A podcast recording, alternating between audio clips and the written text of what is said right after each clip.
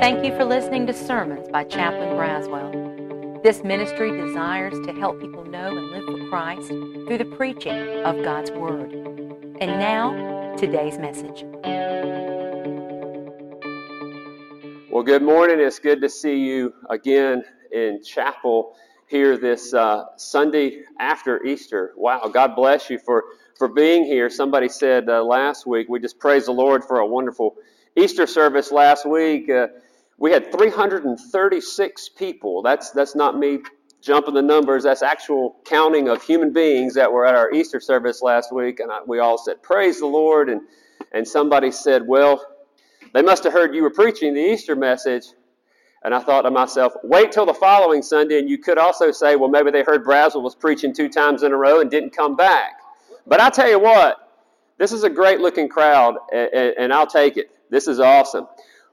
If I had to guess, I, I read some statistics, by the way, that historically in most churches, the Sunday after Easter is their least attended service. This is in civilian churches. It's their least attended service of the year. One person said it this way typically on the Sunday after Easter, you have more pilgrims and fewer tourists, is how he put it.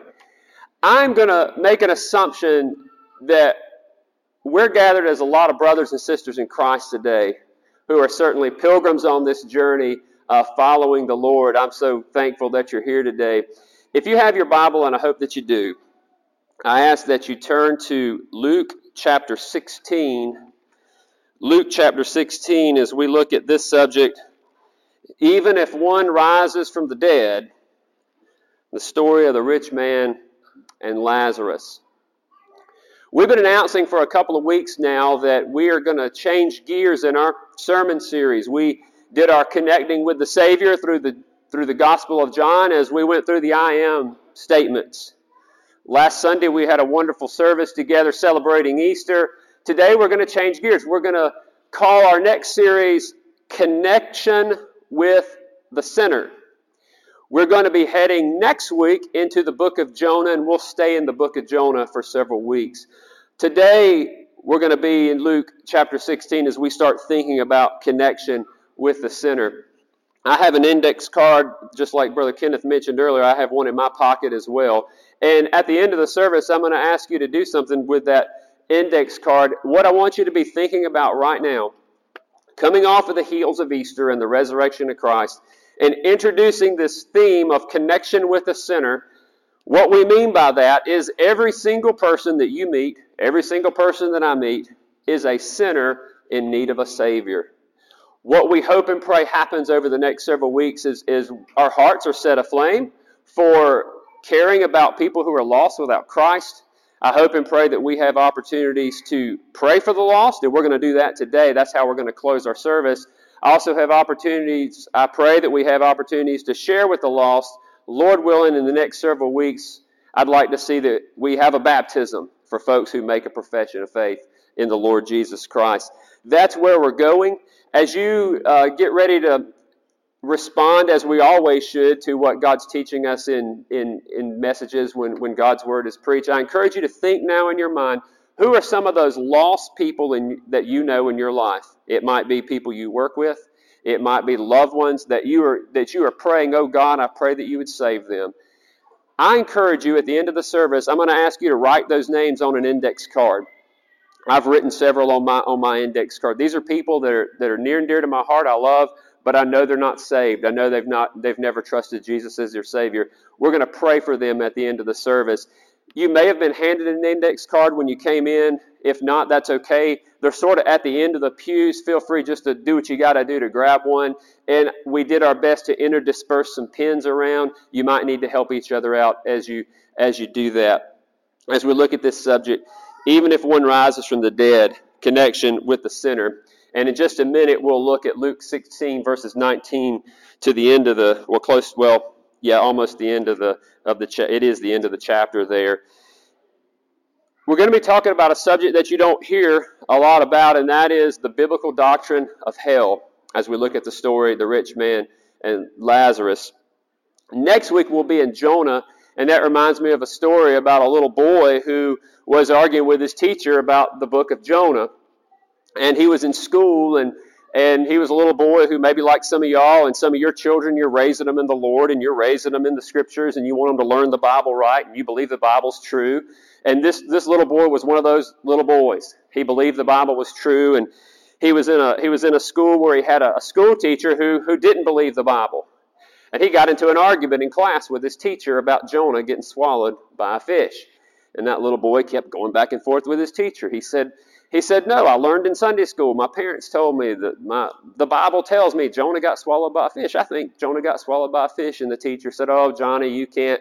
You can't possibly know that. That's a fake story. There's, there's no way you could prove that. There's no way. So they were going back and forth, and you know what the little boy told her? He said, Well, I tell you what, when I die and go to heaven, I'll ask Jonah if he got swallowed by a fish. So then the teacher thought she had one up on the little boy. He said, She said, Well, what happens if Jonah ended up in hell? And the little boy said, Well, then you can ask him.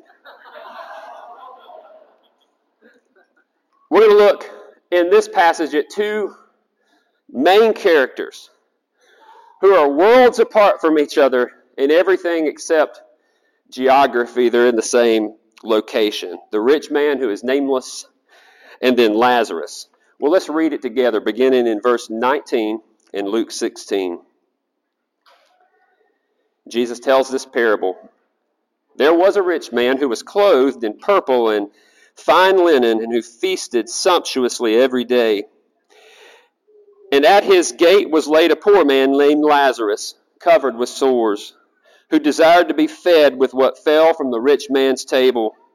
Moreover, even the dogs came and licked his sores.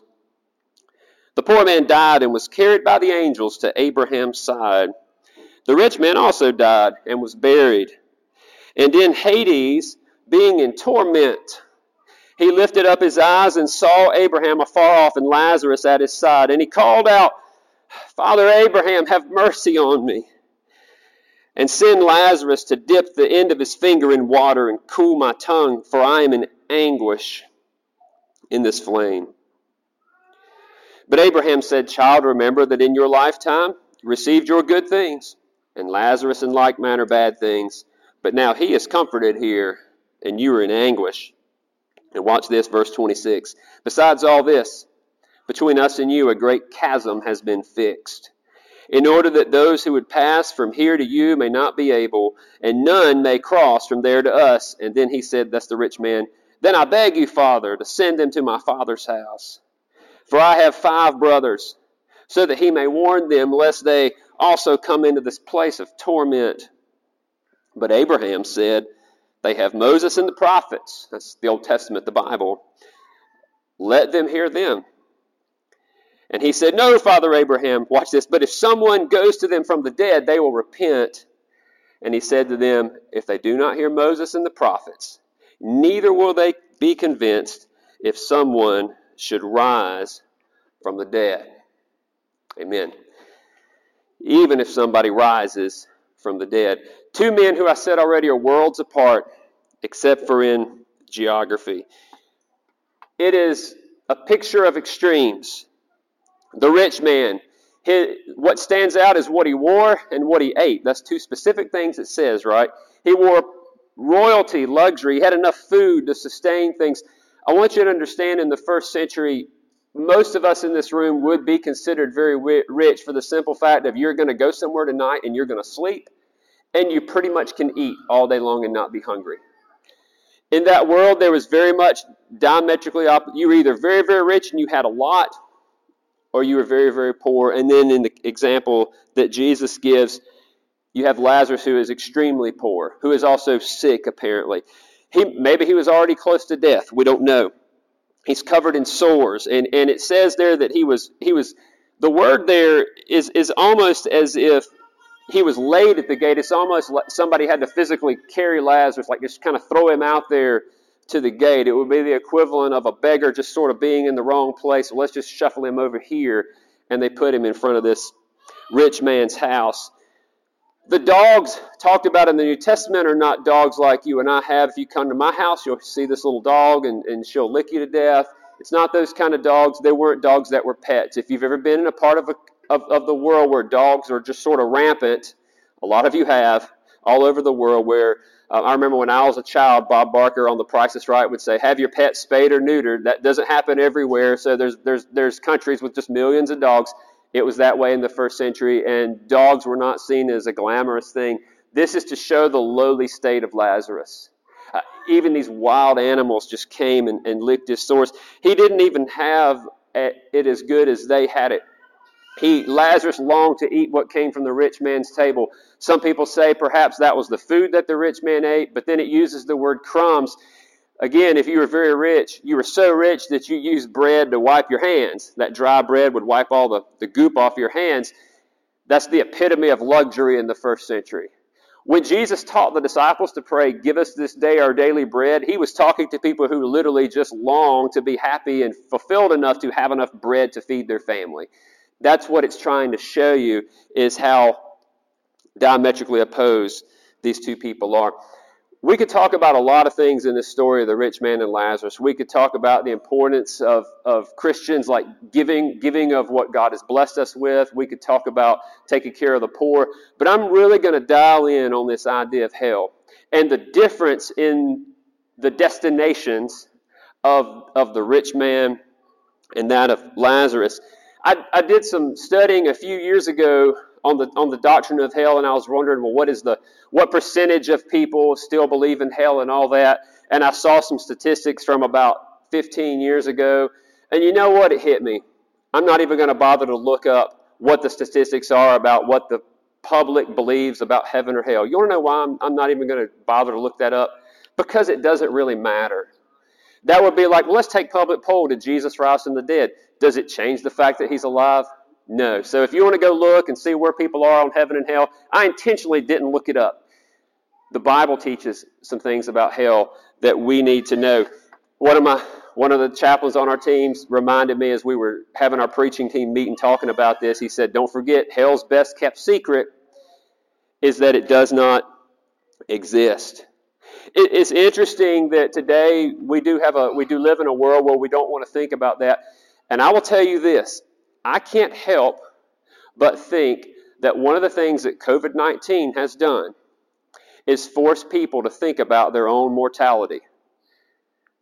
I think, I think that's true. I think most people live their lives not thinking about their own mortality, but I can't help but think that one of the things that caused so much energy about COVID 19 is it reminds all of us, like all things that come that are unexpected, it happened back in 9 11 when, when the towers were hit. I think it happens with things like COVID 19. It, it forces people to think about the fact of, like, at the end of the day, the death rate is still 100%.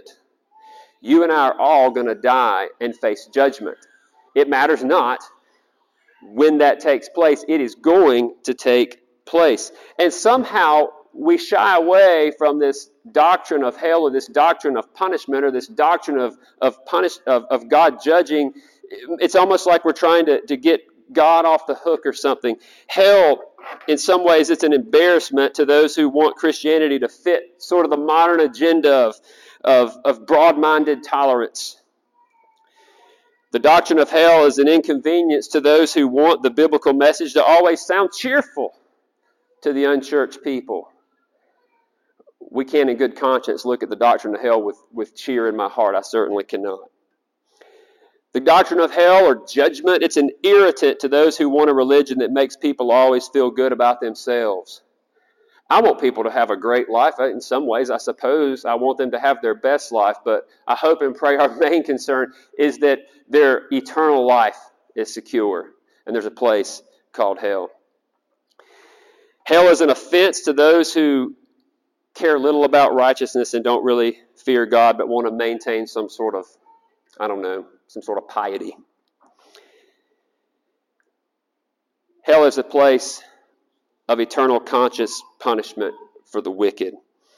I'm going to give you three major points today. The first is this. We're going to see several truths regarding hell. If you're taking notes, I'm going to give you several subpoints in these points. If you want these uh, notes, you can email me or just reach out to me, and I'll be glad to. I'll be glad to give it give it to you. Number one, truths regarding hell. We're going to see some of these truths in this passage, but I'm also going to show you a couple other passages in the Bible that teach us truths about hell. Number one, it is eternal. It is forever. It is an infinite punishment for sin. Why? Because our sin is a sin against an infinitely holy God. Look at verse 26 in Luke 16. I encourage you to keep your, your Bibles open. I'll refer to several things here. He says, Besides all this, there's a great chasm. Those who would pass from here may not be able, none may be cross there from us. It is the point of no return. There's nowhere else to go once you come to this place. You don't have to turn there, but I'll give you another verse. Matthew chapter 25, verse 41 says, Jesus says, Depart from me, you cursed, into the eternal fire. The eternal fire. Matthew 25, 46 says, Those condemned will go away into eternal punishment, but the righteous to eternal life. Folks, it's eternal. We live in a world where people want to say there's all kinds of ways to just do you, you do you, you do you. God says, no, you honor me, and that every person has sinned against me, and that everyone whose sins are not forgiven are going to this place called hell forever.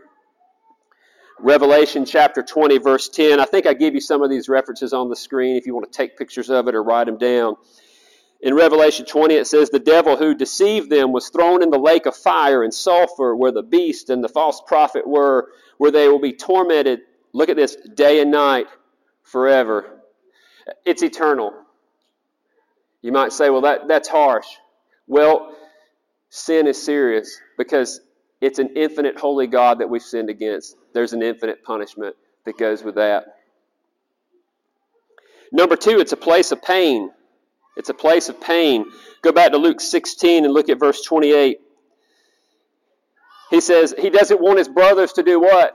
I don't want them to come to this place of torment. He uses the word torment twice. It's a place of pain. In verse 24 in Luke 16, he talks about, oh, I just wish I could get a, a drop of water. It's a place of, of thirst. You don't have to turn there, but I'll give it to you again in Matthew 25. Cast the worthless servant to outer darkness where men will be weeping and gnashing of teeth. It's a place of pain. Number three, it's a place of torment, pain. Number three, it's a place of fear.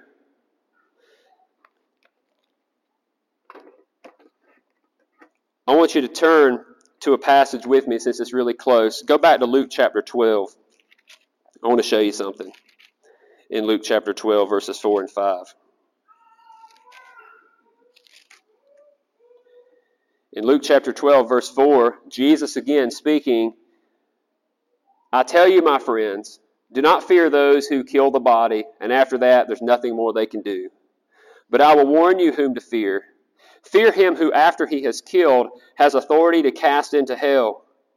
Yes, I tell you, fear him. What a statement on this idea of fear. Hell is going to be a place of fear. Number four, it's a place of sadness. It's a place of sadness. This is not scripture, but a lot of the ideas that, that, are, that have become popular over the years about hell came from a man who lived in, I think, 3 or 400 AD, Dante. He wrote a book uh, on, he had, he had a book about his Divine Comedy. It, it, came back to me, the Divine Comedy, and it has a section on a hell. It has a section that he calls purgatory, and then it has a section on heaven. And, and he, he, he, he pictures in that book, he says, across the door of heaven, it has the phrase, Abandon all hope, all ye who enter here. This is a place of sadness. In the scriptures, particularly in the passage that we just looked at, what does the rich man say? He, he has this overwhelming sense of sadness and dread because he realizes, oh, my brothers, my brothers, I don't want them to come here. This is a place of sadness. And then number five, it's a place of isolation. We've already read this passage in Luke 16, but what is Abraham in the story? What does he call this place? He says there's a great chasm. There's a great chasm. I remember one time as a, as a pastor, sometimes you get called on to do all these funerals. Uh, it's, uh, again, anytime humans are faced with with death, I think it, it, it forces them to think about their own mortality. I think we're all that way. And people who didn't live for the Lord their whole life, they want a preacher at their funeral, so they'll get one. You know, we're glad to do it. We're going to support people in their time of grieving.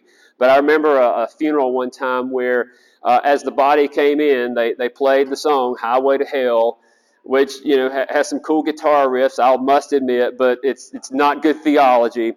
And at the end of the day, it was sort of this mentality of, well, I'm going to go to hell. That's where all my friends are going to be. Well, guess what? According to the scripture, that's not how it's going to work. When I see this rich man, I see a man who's isolated. I see a man who, who, who he can't get back to the brothers. He can't get he can't get to, to he can't get to Lazarus because he's in heaven, and he doesn't seem to have anything in his life but his own loneliness and his own torment. Those are some biblical truths about hell.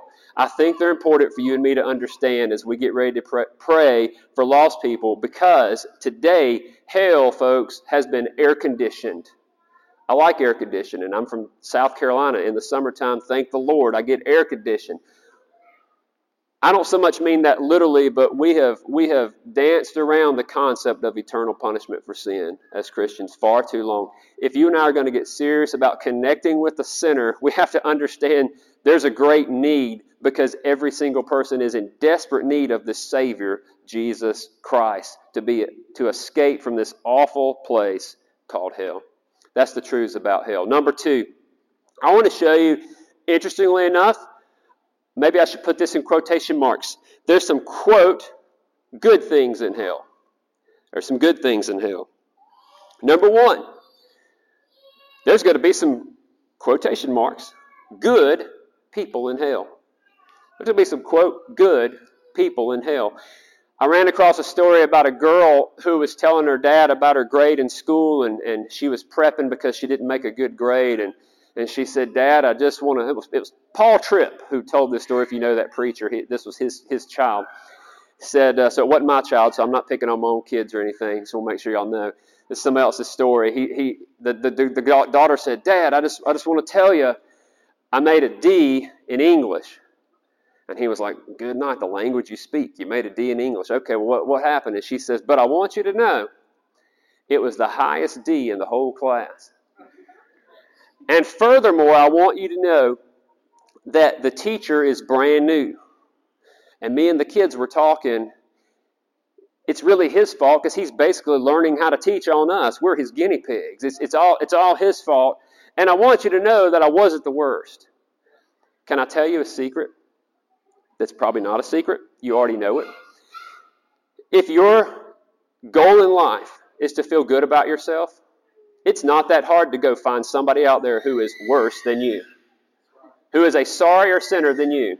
If you have any doubt, come to my house and you'll see all the shenanigans that I pull sometimes. You go, good night. I'm glad I'm not like that, chaplain. But seriously, you can always find somebody who's worse than you. But the Bible says in Romans chapter 3 that there is none righteous, no, not one, will never understand the serious need of salvation as long as we're still thinking of our lives as a set of scales that goes, as long as I do more good than I do bad, I'm okay. Or as long as I'm better than somebody out there, I'm okay.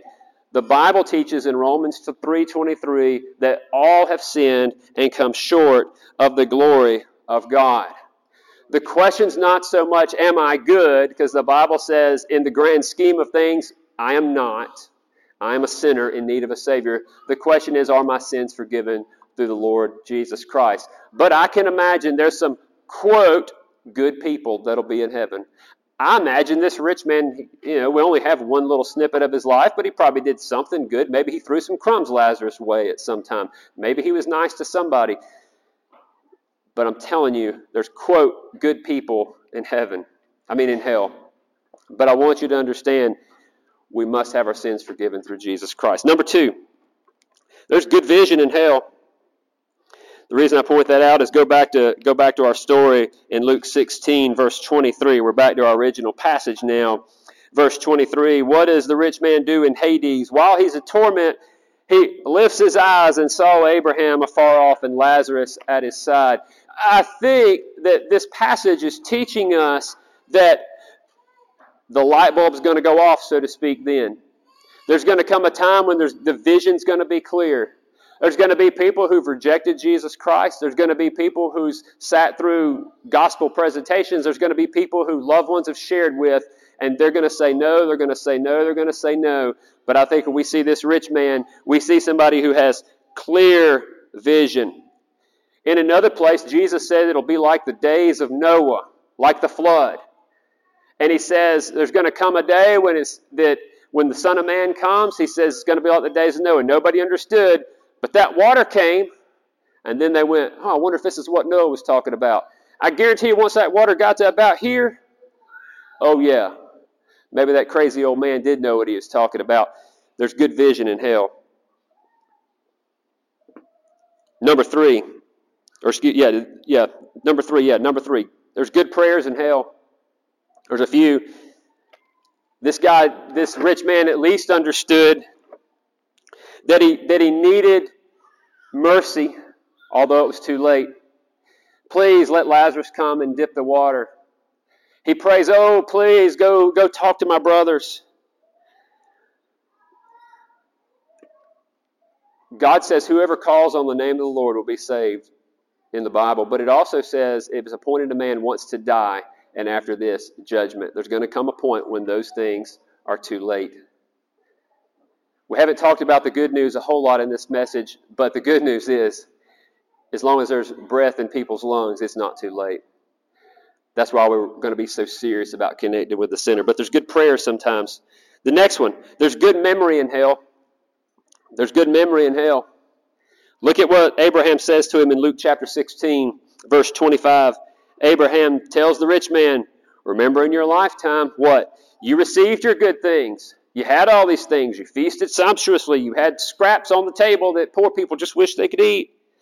And Lazarus, evil things, but now he's comforted and you're tormented. I think throughout the scriptures, when you read about this eternal place called hell, this eternal torment, I think there's going to be eternal consciousness, eternal memory, eternal awareness I can't help but think there'll be people in hell thinking about sitting through an Easter message and feeling something in their heart saying, Come to me. I can't help but think there'll be loved ones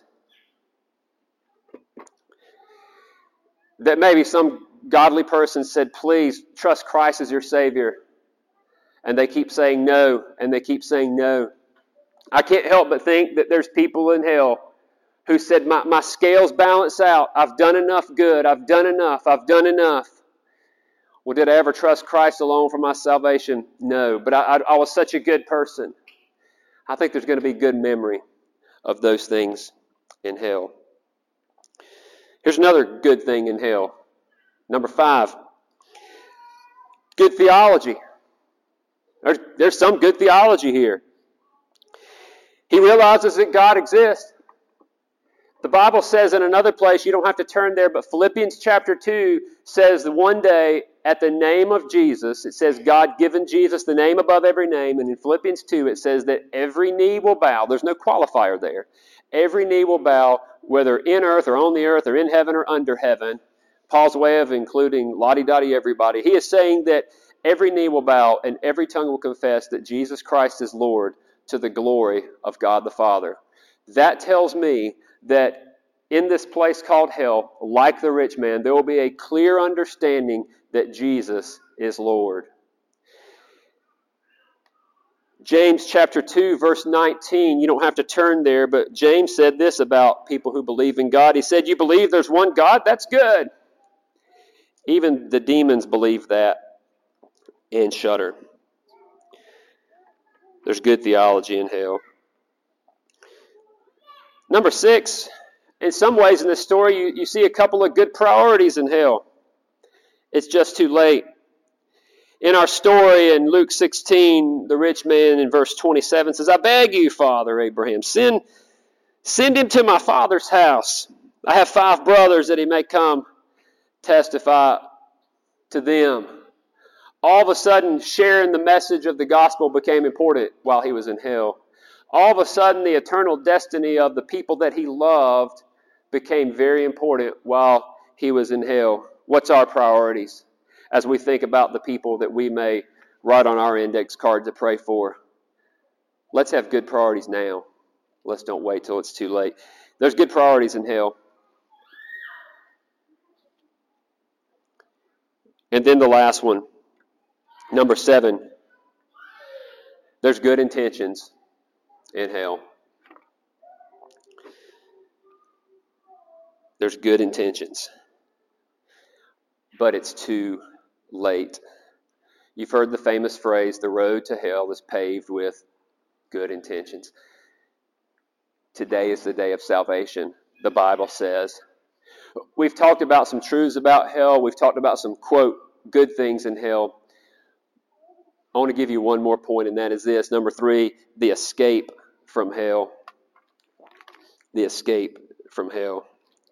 Remember the rich man? He pays attention to Lazarus too late. He sees the unbridgeable chasm too late. He worries about his brothers too late. And he wants to get serious about God's word, but too late. Go back and look at the last verses in this chapter, verses 29 and 30. Remember what he said Send somebody back to my brothers. Abraham says in verse 29, They have Moses and the prophets, let them hear them what he's saying is that the, the Bible, the Old Testament, which is what they had at the time, already speaks of fleeing from the wrath to come. It already speaks of, of, of hope in the Lord and all those wonderful things. But then he says in verse 30, No, Father Abraham, if someone goes to them from the dead, they'll repent. In other words, the rich man says, Oh, no, if this miracle happens and, and Lazarus somehow miraculously goes back, sort of like you ever seen these books where somebody dies and, and they came back and I, I don't know, but you know what I'm talking about? There'll be somebody who tells a story they were dead and they were dead for 10 minutes and, and all those kind of things. That's kind of what the rich man, I think, is getting at. Lazarus, oh, if Lazarus comes back from the dead, he'll, it'll, it'll make a difference. And what does Abraham say? He said to him, if they don't hear Moses and the prophets, in other words, if they don't heed God's word as it is, neither will they be convinced if someone should rise from the dead. And I cannot help but think that the, the end of this story has the resurrection of Jesus Christ in mind. Because we're in the middle of Luke chapter 16 here in the Gospels.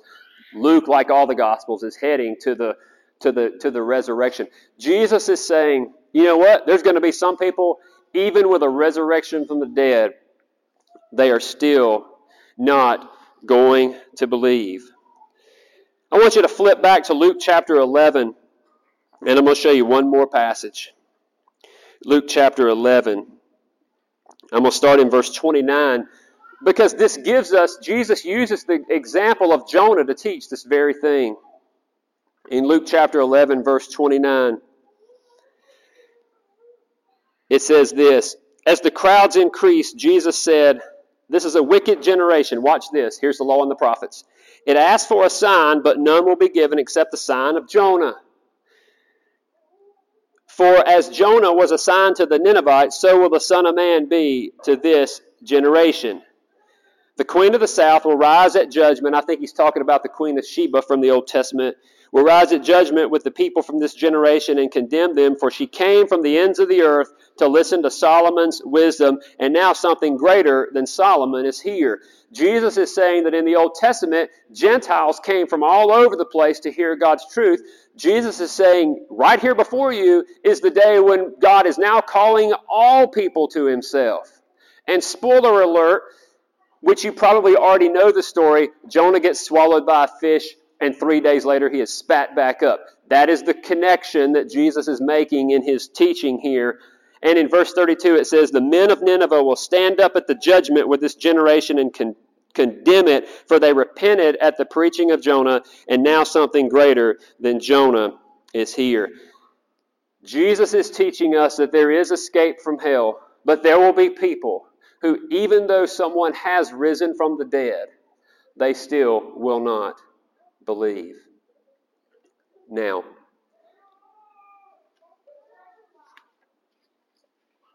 What a somber, very sad message that is in Scripture. Why do we start connecting with the sinner like that?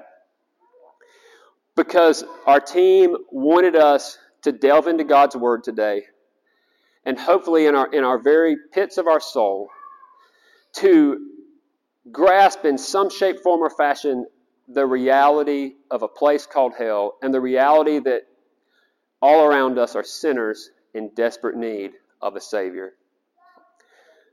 The way we're going to end our worship time today is this Brother Greg's going to come up and he's going to play some music for us.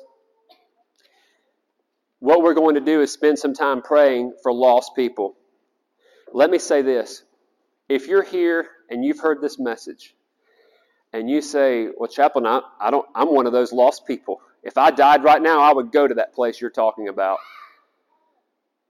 I encourage you to reach out to Jesus Christ. The Bible says that whoever calls on the name of the Lord will be saved. Jesus Christ died on the cross and three days later rose again for your salvation and for mine. The Bible says in John 3:16, God so loved the world that whoever believes in him will not perish but have everlasting life. I encourage you to trust Christ as your Savior. For those of us who here who are Christians, and I we couldn't help but think the Sunday after Easter, there'll be a lot of Christians here, not tourists, but pilgrims, who are seeking to serve God and seeking to lead their families in the Lord. I encourage you to take some time this morning. I'm just going to ask everybody to bow their heads and close their eyes.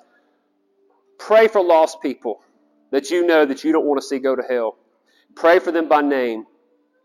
Take some time to write those names down what we're going to do is we're going to ask you to come. I placed a basket right here in the front. I'm holding it in my hand right now. This is going to be a, a basket of index cards for the chaplains only. All we want to do is join you in praying for lost people.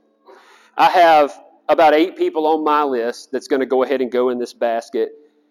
As we have this time of prayer, you don't have to stand, you can remain seated. If you want to come up here and pray here near the altar, you can. Or you can simply come and place your names in the basket. If you want to put first and last initials, that's fine. If you just want to write first name, or if you want to write my cousin or my brother, you whatever you know, because here's the beauty of it God knows all these people.